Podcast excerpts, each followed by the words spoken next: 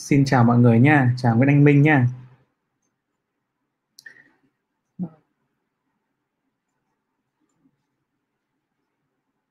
Vâng, chào chị à, Vi Văn Vũ ạ. À, cái chủ đề ngày hôm nay thì à, mình sẽ chia sẻ với các bạn về một cái uh, điều mà mọi người thường nghe thấy trong, trong những ngày gần đây đó là cụm từ là sell in May and go away tức là bán là vào tháng 5 và biến mất khỏi thị trường thế tại sao nó lại có cái cụm từ như thế? Và lý do mà mà mà nó lại có và nó thực sự có hiệu quả không? Chúng ta ứng dụng trong thị trường chứng khoán Việt Nam như thế nào? Nhé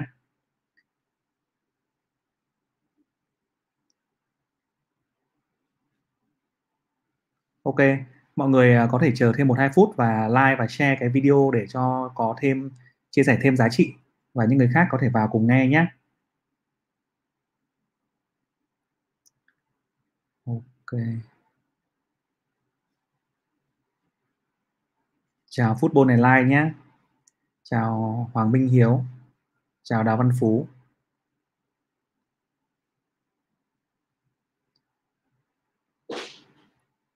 Ok.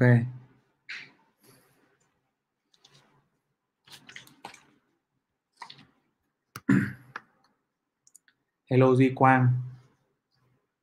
Hello uh, chào An Phạm. Chào Duy Quang nhé. Chào Kim Nguyễn.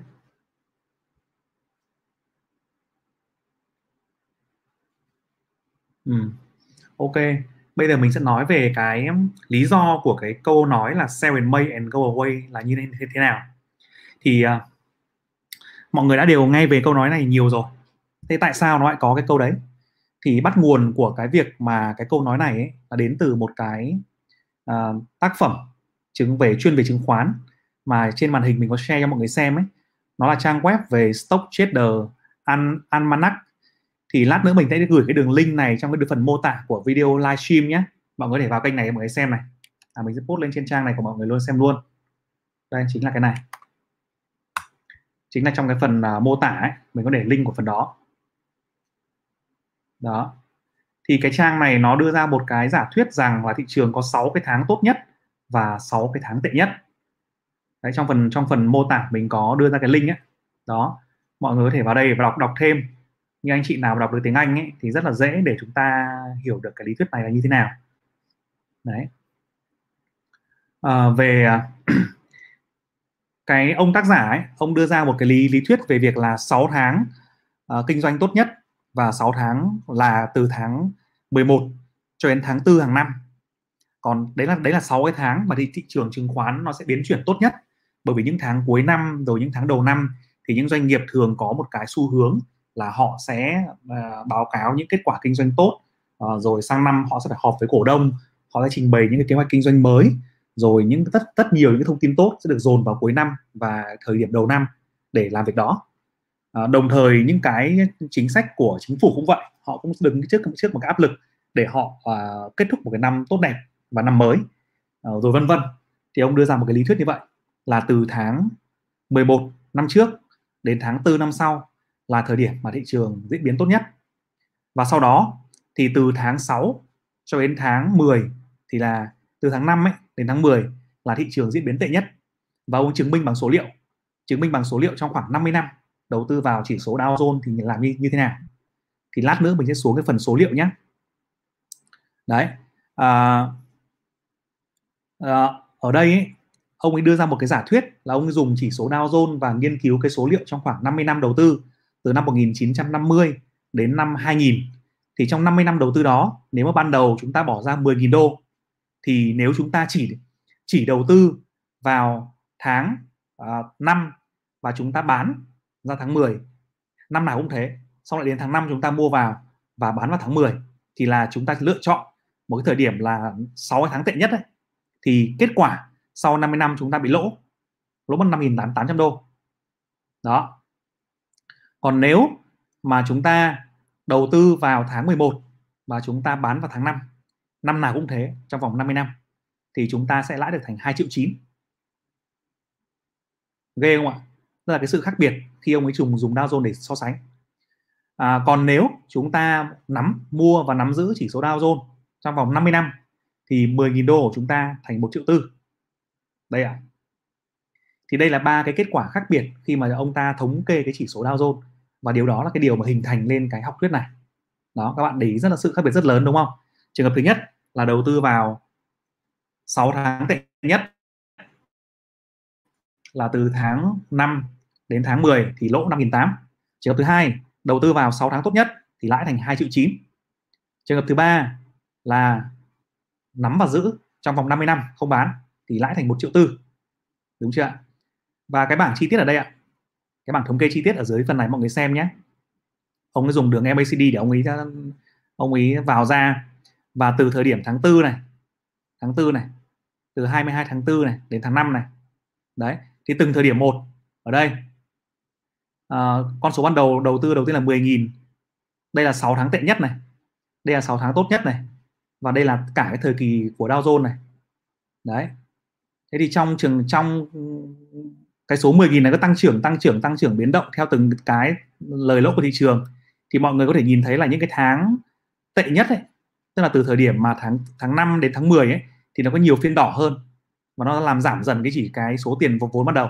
Có lỗ dần lỗ dần xuống. Lên được 12.000 này. Xong rồi lỗ lỗ lỗ. Và sau lỗ rất là nhiều. Đấy tổng cộng thì là lỗ mất là 4.800 còn cái trường hợp là đầu tư vào 6 tháng tốt nhất là từ tháng 11 đến tháng 4 thì đầu tư 10.000 này và con số tiền tăng dần. Có những có những tháng bị lỗ nhưng mà nó nó lỗ không đáng kể. Và cuối cùng thì ông ta có một số tiền rất là lớn là 2 triệu rưỡi trong vòng là 70 năm. À, đến năm 2020 này 70 năm. Thì 10.000 đô trở thành 2 triệu rưỡi còn ông ấy chỉ đầu tư và không làm gì cả nắm giữ thì 10.000 đô thành 1 triệu tư. Mọi người thấy không ạ? 10.000 đô la thành 1 triệu tư tức là chỉ mua chỉ số Dow Jones nhé và không làm một cái gì cả. Chỉ mua và nắm giữ thì 10.000 đô thành 1 triệu tư. Còn chỉ số S&P thì cũng tương tự như vậy. 6 tháng tệ nhất này 6 tháng tốt nhất này thì mọi người xem kết quả nào. Tức là, là đầu tư vào 6 tháng tệ nhất thì trong vòng 70 51 năm ấy thì chỉ có lãi được 230 đô thôi thế còn ừ, 6 tháng 71 năm của 6 tháng tốt nhất thì lãi được 1 triệu 9 tương tương tự với cả là, nắm giữ. Đấy tương tự với nắm giữ. Nasdaq thì sao Nasdaq thì cũng là một kết quả tương tự tức là ông đưa ra ba cái chỉ số lớn nhất lớn nhất của Mỹ. Thì à, sau 50 năm đầu tư vào Nasdaq 6 tháng tệ nhất thì lỗ mất 5.200 còn đầu tư vào à, 6 tháng tốt nhất thì lãi được 2 triệu 2 đầu tư vào từ đầu đến cuối và không làm gì cả, thì chúng ta còn được là 990.000 gần một triệu. Đó. Thì sau khi mà đưa ra cái giả thuyết này và chứng minh bằng lịch sử của ba cái chỉ số lớn nhất của Mỹ, thì ông đưa ra một kết luận là, vậy thì thị trường chứng khoán có một cái chu kỳ, đó là chu kỳ 6 tháng tệ tệ nhất là sẽ diễn biến từ tháng 5 đến tháng 10 và khi đó thì chúng ta nên bán chứng khoán và chúng ta đi chơi. Còn sau đó là tháng 11 chúng ta quay lại và cứ làm như ông ta thôi đúng không ạ? Cứ làm như ông ấy mua những cái chỉ số chính mua những cổ phiếu lớn và ETF chẳng hạn thì chúng ta sẽ có một cái xác suất chiến thắng cao hơn rất nhiều trong dài hạn. Đấy đây là cái học thuyết của Seven May và and Go Away. Đã. À, cái phần thứ hai cái phần thứ hai mà chúng ta sẽ cần tham quan tâm là mình có đưa ra một số cái, cái trích dẫn về thị trường chứng khoán Việt Nam nhé để mọi người xem nhé mình đây ra trích dẫn cho mọi người xem mình share lại màn hình về một số cái à, phần của thị trường. Đây chờ mọi người chờ một phút nhé để mình thay màn hình. Về cái phần của thị trường nhé. Mọi người chờ một chút một phút. Ở Việt Nam thì sao? Đây đây là cái phần của thị trường Việt Nam thì thống kê trong khoảng à, 10 năm trở lại đây là cái sự tăng trưởng của từng à, từng tháng như thế nào. Thì à, cái thống kê này nó cũng làm hơi nó nó có thể thấy rằng là cái sự biến động của tháng 5, tháng 6, tháng 7 thì trong tháng 5 ấy thì cái số phiên xanh trong vòng 10 năm đi thì có 5 phiên xanh và 5 phiên đỏ. Tức là trong tháng 5 thì không nói được nhiều về xác suất thế nhưng mà nếu mà chúng ta nhìn thấy nhìn ờ, kỹ hơn về những cái tháng 7 tháng 10 tháng 11 tháng 12 à, ờ, về cuối năm ấy từ tháng 5 đến tháng 10 ấy thì cái tỷ lệ xanh và đỏ thì so với cả năm cái tháng tốt nhất của ông ấy đưa ra là từ tháng 11 đến tháng 4 thì có vẻ như là tháng 5 đến tháng 10 thì số phiên đỏ nó nhiều hơn. Đó nó nhiều hơn. Nhưng mà nó không đủ để chúng ta đưa ra một cái học thuyết cụ thể nào cả. Đó thì uh, rồi. Còn còn một số cái báo cáo nữa mình xem của thị trường Mỹ và thị trường thị trường châu Âu ở dưới thì nó không được đầy đủ lắm. Thì mình quay lại cái phần mà mình có cái phần là phần uh, vậy thì cái hành động của chúng ta chúng ta nên có một cái uh, sự uh, hành động như thế nào? Hay là chúng ta rút ra cái bậc bài học gì từ cái vấn đề của cái ông mà uh, Seven May và Go Away này đúng không? uh, theo mình thì chúng ta có thể rút ra được ba cái hành động như sau. Thứ nhất là dành cho những cái người mà đầu tư dài hạn. Là chúng ta là những người mà không có nhiều thời gian, chúng ta có tiền nhàn rỗi, chúng ta đầu tư vào thị trường ấy thì chúng ta có thể thấy cái sức mạnh của việc đầu tư dài hạn nó rất là quan trọng đúng không? 10.000 đô mà chúng ta đầu tư rất là nhiều năm thì chúng ta có một số tiền khổng lồ. Đây, số tiền rất là khổng lồ 2 triệu rưỡi từ 10.000 đô mà thành 2 triệu rưỡi là tăng khoảng 250 lần đó và chúng ta có thể áp dụng theo phương pháp này nếu mà chúng ta đầu tư theo rất nhiều năm như thế tức là cứ đến tháng đó chúng ta mua đến tháng đó chúng ta bán. Nhưng mà nếu mà tối ưu hơn ấy, thì chúng ta nên có một cái sự phân tích uh, cặn kẽ hơn nữa về mặt xu hướng chung của thị trường. Theo những cái lý thuyết sóng theo dòng tiền hay là theo những cái thông tin vĩ mô thì cái đó chúng ta sẽ cần phải nghiên cứu và học tập để chúng ta có một cái phương pháp đầu tư dài hạn. Tức là chúng ta có thể đầu tư dài hạn rất là tốt nhưng mà nếu mà chúng ta muốn tối ưu danh mục để rút ngắn cái thời gian thành công này này thay vì 70 năm có được hai triệu rưỡi thì chúng ta chỉ muốn là 20 năm thôi. 20 năm có được hai triệu rưỡi để mà có để mà còn có sức đúng không? Còn có đủ sức khỏe còn có đủ thời gian để chúng ta làm nhiều việc khác.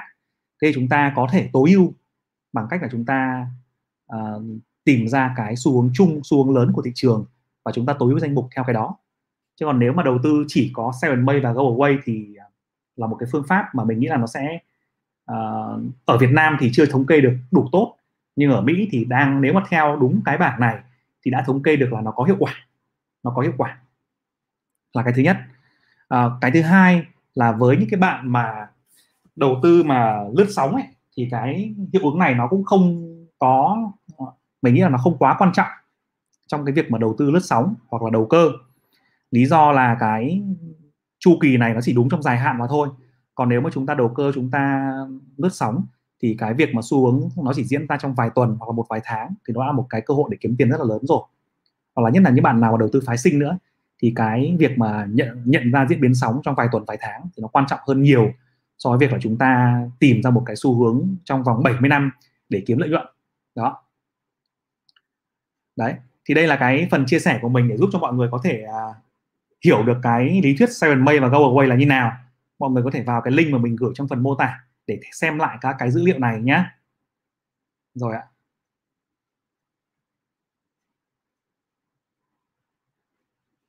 Bây giờ thì mình sẽ quay sang cái phần là trả lời câu hỏi và chia sẻ với cả mọi người về những cái nội dung câu hỏi nhé.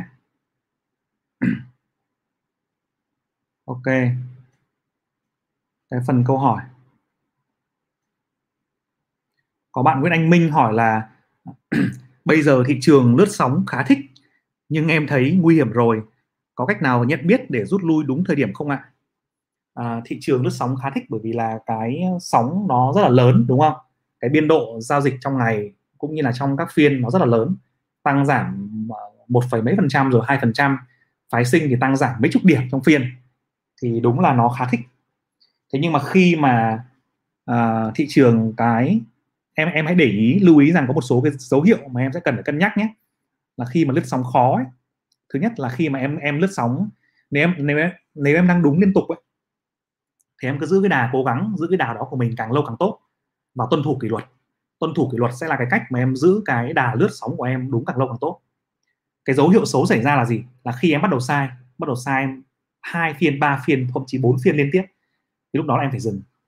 Tức là cái phương pháp lúc đó của em nó không còn đúng với thị trường chung nữa. Thị trường chung đang thay đổi theo một cái một cái hình thái mới, một cái mẫu hình mới mà mình chưa kịp nhận ra, đúng không? Đấy là cái cái thứ nhất. Cái thứ hai đấy là khi cái độ biến động về tăng giảm liên tục ấy nó quá mạnh. Tức là như nào ạ?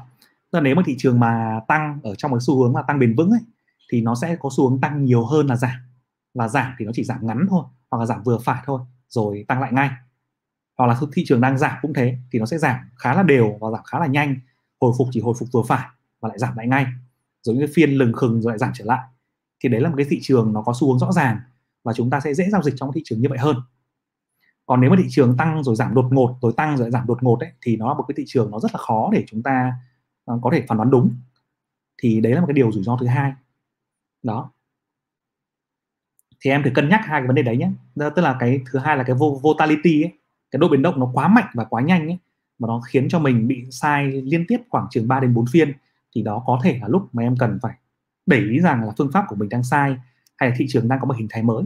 Để em sẽ lướt sóng hiệu quả hơn nhé.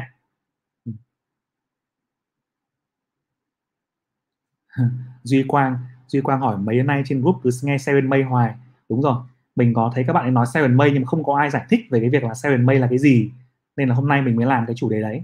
Thì Duy Quang có thể vào cái link mà mình gửi trong phần mô tả để Duy Quang xem thêm nhé. Về lịch sử của cái của cái đấy là cái gì. Ừ. chào Lê Vượng nhé. An Phạm, hôm nay thị trường xanh quá. Đúng rồi, thị trường xanh, rất xanh luôn.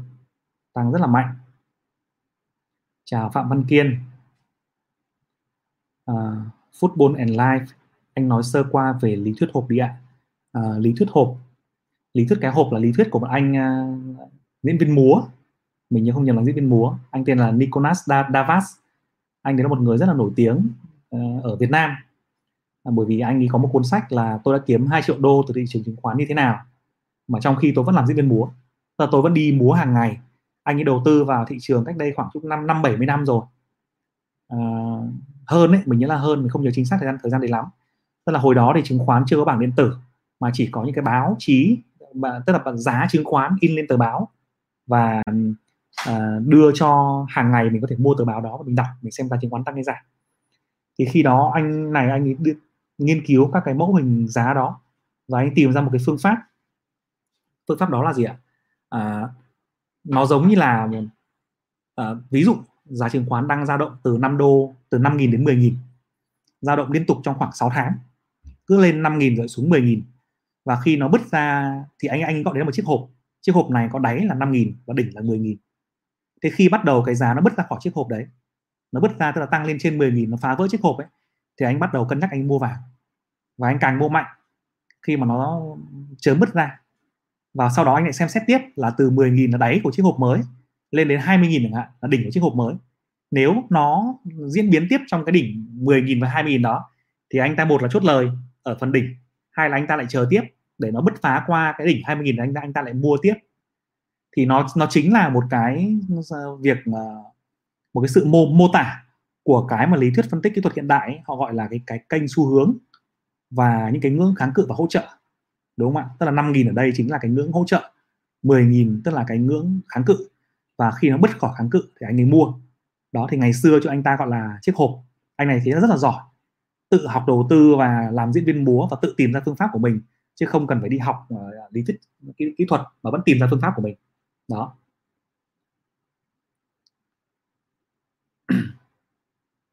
Ok. Bạn Nguyễn Ánh Sáng hỏi anh đánh giá sao về Vinamilk ạ? Ờ, cái này thì mình cũng không biết là phải trả lời như nào. Mình phải phân tích Vinamilk kỹ hơn nhiều thì mình mới trả lời được bạn. Vinamilk thì là một cổ phiếu gọi là một cổ phiếu vàng thị trường Việt Nam trong khoảng hơn 20 năm trở lại đây đúng không? Từ khi lên sàn đến giờ thì đã mang tăng giá hàng chục lần kể cả từ sau chia cổ tức và mang lại rất nhiều lợi ích cho, cho lợi ích cho nhà đầu tư. Nhưng mà đến bây giờ thì Vinamilk có vẻ như đang tăng trưởng chậm lại khi mà có rất nhiều đối thủ khác đã ra gia nhập ngành. Và họ cũng đang đến một cái giai đoạn gọi là thị trường lớn thị trường um, tức là họ đã phát triển quy mô rất là to và đến mức độ là thị trường bị bão bão hòa ở nhiều phân khúc thì sẽ phải phân sẽ phải phân tích rất là nhiều Vinamilk mới đưa ra được một cái uh, đánh giá về Vinamilk. Nhưng mà mình nghĩ rằng nếu mà bạn quan tâm đến Vinamilk thì bạn có thể tìm ra tìm ra ba cái ba cái câu hỏi rất là quan trọng nếu bạn muốn tìm cái sự tăng trưởng của Vinamilk trong thời gian tới. Thứ nhất là cái khả năng mở rộng thị trường của Vinamilk nó đang ở nó đang ở cái cái mức độ nào? Tôi có thể mở rộng thị trường hơn nữa không? Hay là mở rộng cái phân khúc nào đó mà tôi chưa từng chưa từng khai thác không? Hay là tôi mở rộng sang các cái thị trường à, nước ngoài chẳng hạn thì đấy là một cái điều rất là quan trọng. Cái thứ hai là những cái phân khúc nào mà Vinamilk chiếm vị thế số 1 và tiếp và sẽ tiếp tục chiếm vị thế số 1 ở phân khúc nào? Còn bây giờ rất nhiều hãng sữa khác ra như là Ba Vì, Đà Lạt rồi Nutifood vân vân thì họ cũng rất tham vọng và rất là trẻ rất là nhanh. Thì họ hành động nhanh hơn rất là nhiều. Họ chiếm những phân khúc nhỏ thế thì Vinamilk sẽ thống trị ở phân khúc nào? Và còn duy trì được lợi thế cạnh tranh đấy trong bao nhiêu lâu nữa? Bằng cái gì? Đấy. À, cái thứ ba nữa là về cái hiệu quả của Vinamilk so với các hãng dữ khác thì như thế nào vì hiệu quả của Vinamilk là dựa trên một cái nền tảng hạ tầng từ khá lâu đúng không? Chúng ta có nhiều vốn chúng ta có rất lợi thế về trang trại. Nhưng mà cái hiệu quả à, so với những cái hãng khác họ mở ra sau thì họ đầu tư một cách linh hoạt hơn thông minh hơn. Rồi họ có cả ngân hàng đứng sau như là Bắc Á của ở bên à, cái gì? Bên bên bên TH đúng không? Thì đấy là những cái cái đối thủ rất là lớn. Thì nếu mà bạn muốn phân tích kỹ Vinamilk thì mình nghĩ là bạn sẽ tìm hiểu về ba cái yếu tố mình nghĩ là đấy là khá quan trọng để chúng ta có được câu trả lời nhé. Bạn Phạm Hữu Cường, anh ơi, em xem xét Can Slim thấy có cổ VPB hợp lý, nhưng bây giờ giá nó hơi cao. Anh nhận xét cổ này như thế nào ạ? Thì cái câu cho hỏi này mình cũng sẽ chưa chưa dám trả lời cụ thể thế nhưng mà khẳng định rằng là bây giờ các cổ phiếu đều cao gấp 3 lần ít nhất là 3 lần 14 lần so với cả thời điểm năm ngoái rồi.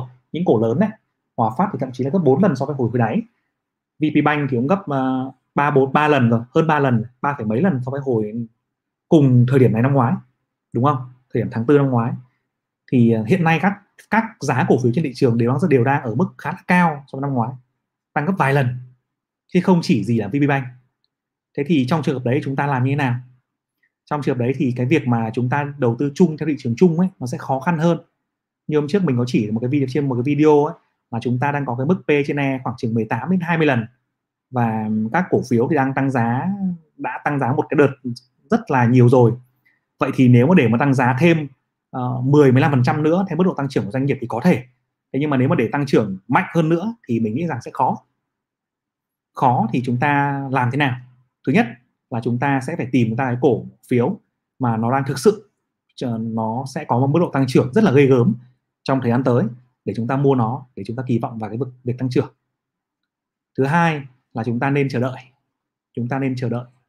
Lúc mà thị trường đảo chiều 5 năm các bạn cứ cứ yên tâm rằng là năm nào cũng thế sẽ có những lúc những lúc mà thị trường họ rất hoảng loạn và họ bán. Không năm nào là không có một vài lần như vậy cả. Thì nếu mà chúng ta đủ kiên nhẫn chúng ta chờ đợi ấy, thì chúng ta cứ bình tĩnh thôi nghiên cứu thật là kỹ doanh nghiệp đó đưa ra một cái bộ nhận diện về những cái chỉ số quan trọng mà chúng ta cần phải theo dõi. Và sau đó chúng ta chờ đợi. Thì cái việc kiếm tiền cái việc chờ đợi ấy, sẽ giúp bạn kiếm tiền rất nhiều đấy chứ không chỉ đơn giản là chúng ta phải mua ngay phải lướt sóng ngay hay là không để tiền trong tiền trong tài khoản đâu nhé cứ bình tĩnh.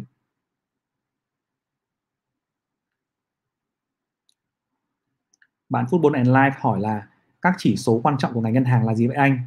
Uh, các chỉ số quan trọng của ngành ngân hàng thì ngoài những cái chỉ số tài chính quan trọng uh, bình thường mà chúng ta hay xem PE, PB, ROE, ROA ấy, thì nó có mấy cái nhóm bốn cái chỉ số tài chính quan trọng là cái ờ, NIM cái NIM tức là cái net interest margin ấy tức là cái hệ số giữa việc uh, cái giống nó nôm na nó giống như là cái tỷ suất lợi lợi nhuận cái gross margin của ngành của doanh nghiệp thông thường. Tức là doanh nghiệp thông thường mình thấy doanh cái doanh nghiệp nào mà nó có cái biên lợi nhuận cao thì chính là ông ngân hàng có biên lợi nhuận cao chính là chính là cái NIM. À, NIM nó là cái um, lãi suất cho vay ra sự sinh lệch của lãi suất cho vay ra và cái lãi suất huy động chung của ngân hàng đấy. Cái chỉ số thứ hai quan trọng của ngân hàng đấy là cái hệ số CASA. CASA tức là hệ số tiền gửi không kỳ hạn. Mà hiện nay thì ông ông mấy ông ngân hàng cổ phần đang có chị cái hệ số rất là cao như là Techcombank đó CASA rất là cao. Cái không kỳ hạn tức là cái tiền gửi không kỳ hạn ấy tức là họ có nhiều khách hàng cá nhân uh, họ có nhiều khách hàng doanh nghiệp mà để tiền không kỳ hạn trên tài khoản. Thì, thì tài khoản tiền không kỳ hạn đấy nó rất là rẻ giúp cho ngân hàng có nguồn vốn dồi dào để mà chi tiêu và kinh doanh. Cái chỉ số thứ ba mà bạn cần quan tâm trong trong bây giờ ấy, nó là chỉ số là cái uh, chỉ số về hệ hệ số nợ xấu. Tức là tổng trong tổng dư nợ của ông ấy ông có bao nhiêu nợ xấu? Thì cái nợ xấu đó rất là quan trọng. Ông nào có nợ xấu nhiều thì uh, dễ có khả năng mất vốn rồi là sẽ không có thu được tiền khoản nợ đấy đúng không? Và cái chỉ số thứ tư bây giờ mọi người cũng hay nói đến là chỉ số mà chúng ta trích lập dự phòng. Tức là ví dụ ông này ông có ba phần trăm nợ xấu nhưng ông trích lập dưới năm phần trăm rồi thì cũng là một cái điều rất là tốt chúng ta không phải lo lắng quá nhiều. Và đến về sau khi mà nợ xấu đấy thu hồi được hoặc là ông ấy hoàn trả được thì cái trích lập dự phòng đấy nó quay trở lại về thành thành cái tài sản của chúng ta. Thì khi đó ngân hàng sẽ có một cái cục lợi nhuận hoặc cục ờ, chi phí cục tiền để đấy. Đấy thì đấy là bốn cái chỉ số sâu hơn nữa của, của ngành ngân hàng. Mà Football Online hãy xem thêm nhé ngoài những chỉ số khác về tăng trưởng về thị phần về cho vay nhé. Cái MOS bao nhiêu thì là đủ và tốt với anh. Cái MOS này là cái gì mình không biết nữa. Chắc là em phải chat lại cho anh nhé. Ngoài nến thì còn phương pháp phân tích kỹ thuật nào giúp xác định xu hướng của giá không ạ? À, thực ra thì nến uh, nó sẽ giúp em xác định cái điểm đảo chiều nhiều hơn. Còn phân tích uh, xác định xu hướng của giá thì nó có rất nhiều phương pháp nó có nhiều lắm. Mình nghĩ là chắc phải đến hàng à, ờ, thế nhưng mà mình thì hay dùng một vài phương pháp khá là cơ bản thôi là đường xu hướng là Bollinger Band là RSI là các cái kênh xu hướng ngưỡng hỗ trợ ngưỡng kháng cự vân vân. Thì nó khá là nhiều những cái thứ cơ bản đấy. À, nhưng mà có một cái điều khó ấy, là cái điều là sự kết hợp. Tức là không một cái chỉ số kỹ thuật nào đúng thì nó đứng riêng lẻ hoặc là chỉ hai ba chỉ số kết hợp với nhau là ít. Thường ấy em sẽ phải kết hợp khoảng chừng 4 năm cái chỉ số khác với nhau. Trong đó là hình mẫu này giá này uh, volume này đúng không? Là những cái cơ bản nhất. Uh, chưa kể là em phải xem được những cái tiêu chí khác về vĩ mô tiêu chí khác là về nhóm cổ phiếu. Trong tình huống nào tình huống nọ tình huống kia thì nó có sẽ cần thêm khoảng chừng năm bảy cái tiêu chí để combo lại với nhau thì mới thành một cái lầu nồi thức ăn ngon được chào an đoàn nhé. Chào lão ngư nhé. À, văn văn thuyên làm thế nào để tìm ra cổ phiếu tốt để đầu tư dài hạn? Vậy ạ. À, để tìm ra một cổ phiếu tốt để đầu tư dài hạn thì à, bạn đang đi rất là đúng cái phương phương pháp đầu tư giá trị của các cái nhà đầu tư vĩ đại đúng không? À, để làm ra cách này thì à, bạn sẽ xem cái video cổ phiếu thường lợi nhuận phi thường nhé và bạn xem thêm cái video nhà đầu tư thông minh ở trên kênh của mình á, thế trong đó thì họ sẽ có gợi ý những gợi ý là những cái tiêu chí nào của một cổ phiếu tốt và đầu tư dài và sẽ có một cái hiệu quả vượt trội trong tương lai so với thị trường chung. Đó thì đấy là hai cái gợi ý đầu tiên trong đó. Thế xong sau đó chúng ta đọc đọc sách và tìm ra một số cái phương pháp về phân tích của hai cái ông đó. Thì mình nghĩ là hai cái đó là hai cái video có cái chỉ dẫn rất là quan trọng để chúng ta để tìm ra được cổ phiếu có cái sức vượt trội so với thị trường. Bạn Đào Văn Phú hỏi là chơi phái sinh có rủi ro cao hơn lướt sóng thường không anh? Chơi phái sinh có rủi ro cao hơn lướt sóng thường không? Nếu mà gọi là cao hơn ấy, thì cũng có thể là cao hơn. Trong trong trường hợp khía cạnh là nó sẽ biến động nhanh hơn nhưng mà sẽ an toàn hơn. Ở khía cạnh là nó cho giúp em cắt lỗ ngay. Tức là nếu em lướt sóng thông thường cổ phiếu cơ bản ấy cổ phiếu cơ, cơ sở ấy mà em lướt sóng thì em sẽ phải đợi T cộng ba đúng không? Ta chúng ta mua xong nhưng mà chúng ta đợi 3 ngày sau chúng ta mới được bán. Tức là ví dụ như hôm nay em mua giá 10 đi, ngày mai tăng lên 11 ngày kia tăng lên 12 đúng ra là bán là được lời hai giá 20% rồi. Thế nhưng mà đùng một cái, không bán kịp, thế ngày thứ ba T3 về nó xả một phát là xuống 10.5 rồi là xuống 10 thì đấy là một cái rủi ro. Một rủi ro đó thì chứng khoán cơ sở sẽ không thể giải quyết được, trừ khi là em đi vay hàng của công ty chứng khoán, mà vay hàng thì cũng không không phải là nơi nào cũng có. Còn nếu mà em chơi phái sinh thì em mua lên, em mua xong giá 10 nếu lên tháng 11 mình bán ra luôn. Xong mình lại lại quay lại mình làm ván mới. Thì cái, cái đấy là đấy là cái khía cạnh đó là phái sinh an toàn hơn. Còn khía cạnh rủi ro hơn là phái sinh lướt sóng nhanh hơn và phái sinh có đòn bẩy cao hơn. Đòn bẩy thì rủi ro ở chỗ là nếu em không quản lý tốt thì em sẽ bị nhanh mất tiền. Nhưng mà nếu em quản lý tốt thì em lại nhanh có lời. Thì uh, anh là nếu mà đầu cơ thì phải sinh hợp hơn cơ sở khá nhiều. Đó. trừ khi là em có cái hiểu biết cực kỳ sâu rộng cực kỳ chắc về cổ phiếu đấy để em nắm được những thông tin ở trong cuộc doanh nghiệp đó để em làm việc. Ừ. Thành Tuấn hỏi là VP Bank đặt đỉnh chưa anh? Cái này thì mình cũng không dám nói. Mình không ờ, dám nói là một một cái thị trường nào, cổ phiếu nào đặt đỉnh cả, bởi nó còn phụ thuộc vào rất là nhiều yếu tố.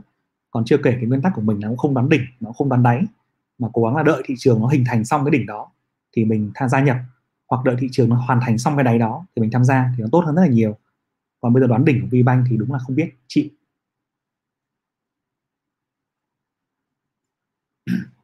William Novak hỏi là anh có thể chia sẻ kinh nghiệm của mình về các trường hợp anh gặp khi các công ty thao túng cổ phiếu không ạ? Và các dấu hiệu của sự thao túng để người mới như em đỡ bị gà làm thịt. Cái dấu hiệu đầu tiên bây giờ mình đang thấy thị trường là những công ty thao túng ấy, là chúng nó hay nhắn tin cho mình á. Nhưng rất nhiều số ảo nhắn tin.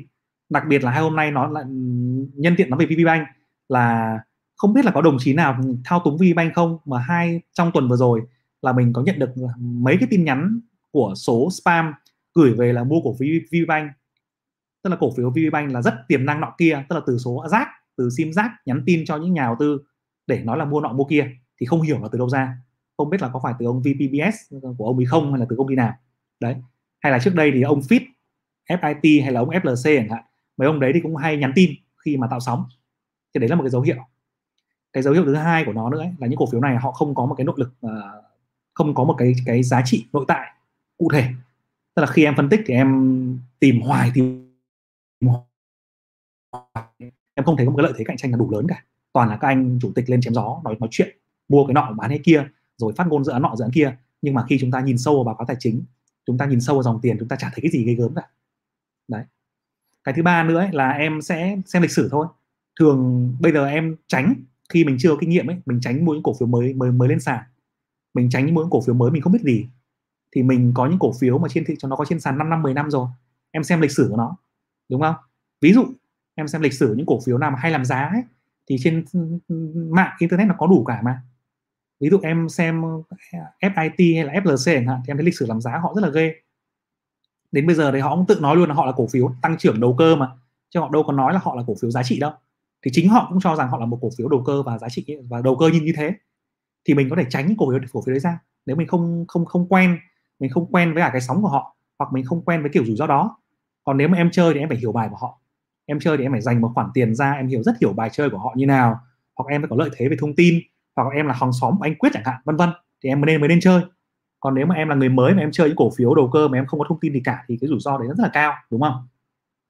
Đấy là cái thứ hai là em xem lịch sử em search lịch sử của công ty mà em bị đầu tư ấy, trong vòng 3 năm 5 năm gần đây ấy, nó có cái phát ngôn nào sai hay nó có những cái gì mà không đúng không? Nhá. Nhá. Rồi.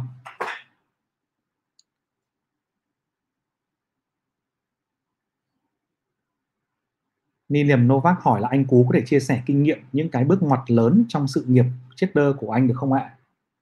Những bước ngoặt lớn trong sự nghiệp của mình thì mình nghĩ là có um, hai bước ngoặt lớn. Một là cái bước ngoặt đầu tiên khi mà chết sập mặt mới vào thị trường uh, mất khoảng chừng 80% tiền. Xong sau đó thì uh, hình thành ra được một phương pháp đủ tốt để chiến thắng thị trường. Cái bước ngoặt thứ hai của mình là bước ngoặt là mình uh, sau đó thì mình cũng quá tự tin trong một số cái giao dịch trong khoảng chừng uh, cách đây khoảng 5 năm. Và cái việc mà quá tự tin đó cũng đã lấy của mình khá khá tiền. Thì mình sẽ lại học ra một bài học thứ hai là đừng có tinh tướng quá đừng có tự tin quá. Lúc nào có thể sai được. Đấy thì uh, đấy là hai cái bước ngoặt lớn rất là quan trọng. Và bước ngoặt nào trong trong bước ngoặt nào á, trước khi mỗi sai lầm ấy thì mình đều cảm thấy mình là tự tin ngút trời luôn làm gì cũng đúng. Và rất nhiều thành công trước đấy tức là thành công vang dội trước đấy.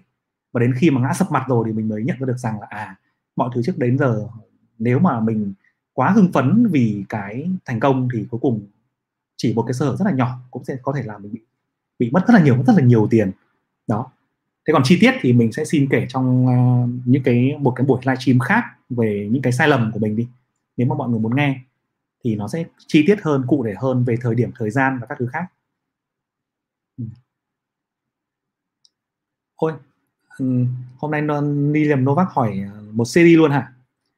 Liam Novak hỏi là những yếu tố nào ảnh hưởng tới giá cổ phiếu một công ty vậy anh? Thì phần này thì em có thể đưa ra được hai ba cái yếu tố ảnh hưởng đến giá nhé. Một là em ờ, uh, yếu tố ảnh hưởng chính là cái thị trường chung đúng không? Thị trường chung thì đương nhiên ảnh hưởng đến giá thôi. Thị trường chung tăng hay giảm thì giá cổ phiếu hiếm khi mà đi ngược trở lại. Cái thứ hai là nội tại của doanh nghiệp đấy. Doanh nghiệp đấy xu hướng về phát triển kinh doanh về tăng trưởng của nó như thế nào. Đó, và cái thứ ba nữa là cung cung cầu cái yếu tố về cung cầu của cổ phiếu đấy nếu cung cầu nó đủ tốt thì sẽ dẫn dắt được giá tăng nhưng cung cầu kém thì sẽ không được đấy thì ba yếu tố nhé thị trường chung cổ phiếu mà còn đấy. và cung cầu Tú thành hỏi hôm nay S có long phái sinh không? Cái này mình xin phép không được trả lời nhé. Giai đoạn này người mới long long lo kỳ hỏi là giai đoạn này thì người mới nên chờ tiếp nên uh, chờ tiếp đến tháng 11 hay thực hành luôn ạ? Uh, người mới thì mình nghĩ rằng cái việc thực hành cũng rất là quan trọng bạn có thể thực hành luôn nhưng với số tiền nhỏ. Và cái việc quan trọng hơn là bạn nên uh, học đầu tư đọc sách và tự thực hành và ghi lại nhật ký giao dịch cùng với những phương pháp của mình để tìm ra phương pháp của chính mình ấy thì cái thời gian sẽ dành cho bạn cái thời gian để để hình thành phương pháp của mình ấy nó không lâu à, nó không nhanh đâu. Học xong phải thực hành phải tôi luyện rồi phải kinh nghiệm nhiều thì mình chúng ta mới hình thành được. Thì cái việc thực hành luôn nó rất là quan trọng nhưng mà chỉ làm với số tiền vừa phải thôi số tiền nhỏ thôi. Trường Nguyễn Duy hỏi là anh có thể làm video hướng dẫn chi tiết đầu tư chứng khoán phái sinh được không ạ? Anh có một cái khóa học về đầu tư chứng khoán phái sinh chi tiết đấy. Khóa học 15 ngày. Uh, giúp cho em có được cái hiểu rất từ cơ bản đến chi tiết và cách thức giao dịch mà có cái cái xác suất thắng khoảng 75% là phương pháp của anh chi tiết. Nếu mà em muốn xem một cách thực sự chi tiết và nghiêm túc ấy, thì em nên tham gia cái khóa học đó nhá. Em thể lên trên fan fanpage fanpage của cú để em uh, lấy thông tin về khóa học. Trên đấy. Để anh nhắn cái fanpage này cho em thì đấy nó sẽ có một cái hiệu, một cái hiệu quả hơn. Còn nếu mà để mà hướng dẫn qua một cái video chơi phái sinh thì nó chỉ giống như là mình hướng dẫn qua cái video là hướng dẫn đầu tư chứng khoán cơ bản từ AMZ của anh ấy.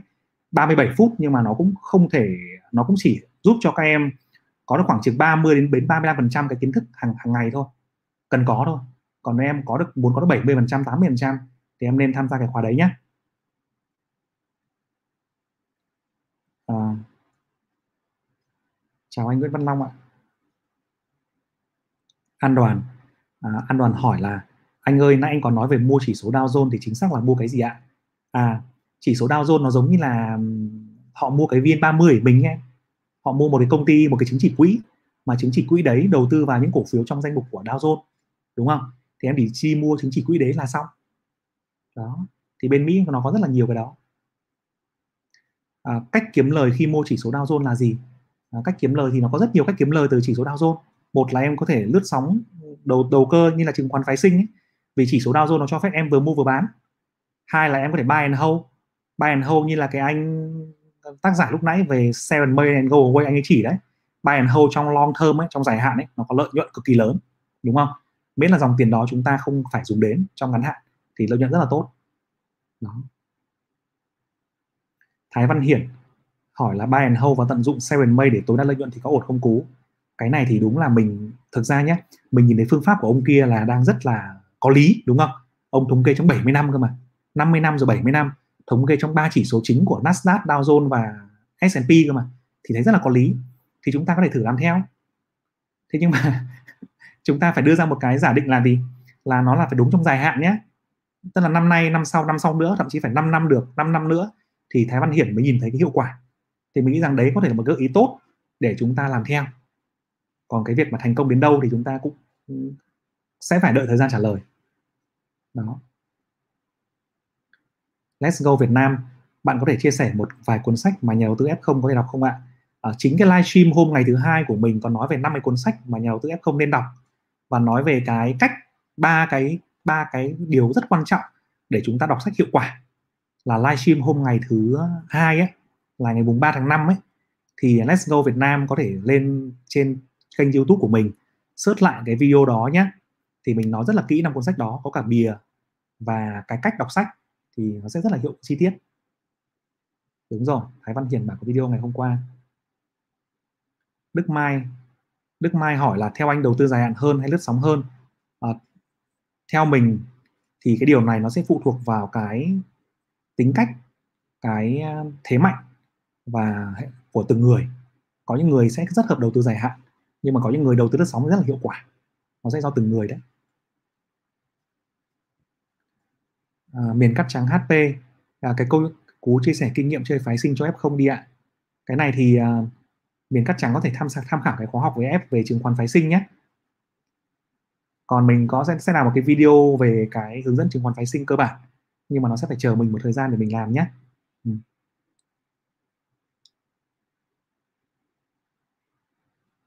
Linh Ngô hỏi là anh Phú chiều nay đã vào lệnh short chưa ạ? Cái này mình xin phép là mình không trả lời nhé. Bởi vì long và short thì là mỗi người đều có một cái quyết định của chính mình. Chứ còn nếu mà mình cứ hô short hôm nay trong ngày mai long thì nó sẽ là một câu chuyện không bao giờ kết thúc được. Ừ. Hà Việt Anh ngành nào có thể chú ý trong đầu tư trong thời gian tới với anh? À, câu hỏi về ngành đúng không ạ? Câu hỏi về ngành thì ờ, bạn có thể chú ý đến cái ngành mà đã được hưởng lợi rất là lớn từ những chính sách vĩ mô. Thứ nhất là những cái ngành liên quan đến tài chính ngân hàng. Thứ hai là những ngành liên quan đến bất động sản. Và thứ ba là ngành liên quan đến ngành ờ, vật liệu xây dựng. Đấy là nếu bạn muốn đầu tư những cái, cái cổ phiếu cơ bản cổ phiếu lớn. Thế còn nếu mà bạn muốn đầu tư vào những cái cổ phiếu mang tính chất rủi ro cao hơn nhưng mà lợi nhuận lớn hơn thì bạn phải quan tâm đến cổ phiếu ngành công nghệ nhé. Ngành công nghệ đặc biệt là những công ty liên quan đến công nghệ mới in, in và internet.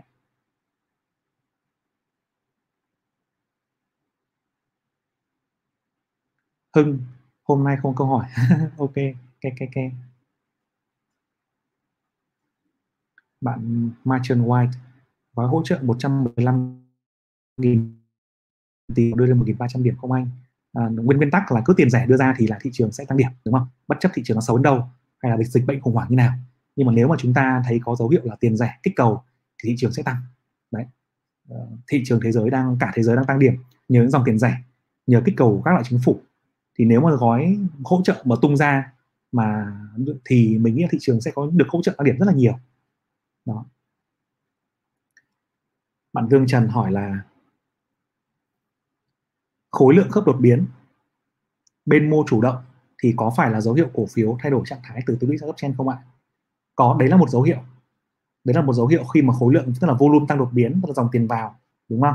Rồi bên mua chủ động mua khi mà vượt giá, rồi chủ động mua khi mà có thông tin đưa ra, hoặc là thông tin chưa đưa ra nhưng mà giá vượt volume, à, giá vượt theo vượt kênh à, vượt vượt kênh tích lũy, rồi vượt kênh xu hướng, rồi volume tăng, đấy là một dấu hiệu quan trọng.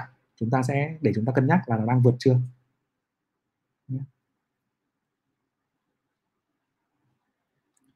Bạn Đức Anh Lê là với số vốn cỡ 1 triệu một tháng thì có nên đầu tư vào chứng khoán không ạ? Hay nên đầu tư vào thứ khác? Vốn 1 triệu một tháng thì đầu tư chứng khoán quá hợp lý rồi bạn ạ à, một năm mình sẽ có khoảng 12 triệu. Và mình sẽ ờ, tích lũy thêm. Mình vừa đầu tư vào này mình vừa học những cái kiến thức này. Và mình, mình vừa tích lũy thêm để mình đầu tư nhé chứng khoán là một kênh thanh khoản tốt nhất phù hợp với những nhà đầu tư nhỏ. Tất nhiên là bây giờ có những cái cổ phiếu nó hơi bị to nó đang hơi to quá rồi. Thì chúng ta có thể không mua những cổ phiếu đấy. Chúng ta mua ETF chẳng hạn chúng ta mua chứng chỉ quỹ thì nhỏ hơn đúng không? Rất là đau lòng bạn Phạm Hữu Cường này là em ơi, anh ơi, em muốn thực hành sớm mà sàn HOSE tăng lô lên một lô 100 cổ rồi. Sinh viên như em nên thực hành như nào ạ? Rất là căng nhỉ. 100 cổ mà giá cổ phiếu là 30.000 đi, thì nó tăng sứ nó lên là 3 triệu rồi, đúng không? 30.000 một cổ phiếu mà nhân lên 100 ừ là 3 triệu rồi, đúng không? Thế thì nó hơi bị khó. Chắc là em phải tích lũy thêm thành 5 triệu đi 5 6 triệu gì đó thì em sẽ hiệu quả hơn chẳng hạn còn đầu tư cổ nhỏ thì anh cũng không muốn em đầu tư cổ nhỏ. Đừng chơi penny sinh viên mà chơi penny thì hoặc là phân bổ phải phân bổ ra penny chơi ít thôi nhá. Thì chịu khó tích lũy thêm vậy. Chịu khó đi làm thêm ấy. Bây giờ các bạn sinh viên đi làm thêm làm cộng tác viên rồi làm những công việc khác cũng có khá khá tiền mà. Thì mình đi làm thêm. Ừ. mua chứng chỉ quỹ thì có thể mua ngay trên sàn đúng không ạ? Đúng. À, trên sàn có một số chứng chỉ quỹ. Trong phần bảng giá của công ty họ đều đưa ra một cái trang riêng là trang chứng chỉ quỹ của các cái quỹ ETF và bạn em có thể mua riêng nhé. Ok à, rất là cảm ơn anh em hôm nay đã tham gia cái buổi livestream nhé. Những bạn nào mà có cái thông tin nào cần quan tâm ấy thì có thể uh, hoặc là những quan tâm về khóa học quan tâm về tài liệu những cái tài liệu bổ ích hơn thì có thể lên fanpage của mình hoặc xem lại những cái livestream ở trên YouTube nhé. À, và buổi uh, uh, xem lại những cái livestream trên YouTube thì có những một số cái tài liệu về như là sách cho nhà đầu tư F0 này rồi là cái phần của một số bạn lúc nãy hỏi đấy, thì mình xem thêm nhé. Còn hôm nay thì cũng đã muộn rồi, bây giờ mình à, hết giờ mình mình phải làm việc khác rồi. Xin chào mọi người nhé, và chúc mọi người một buổi tối vui vẻ.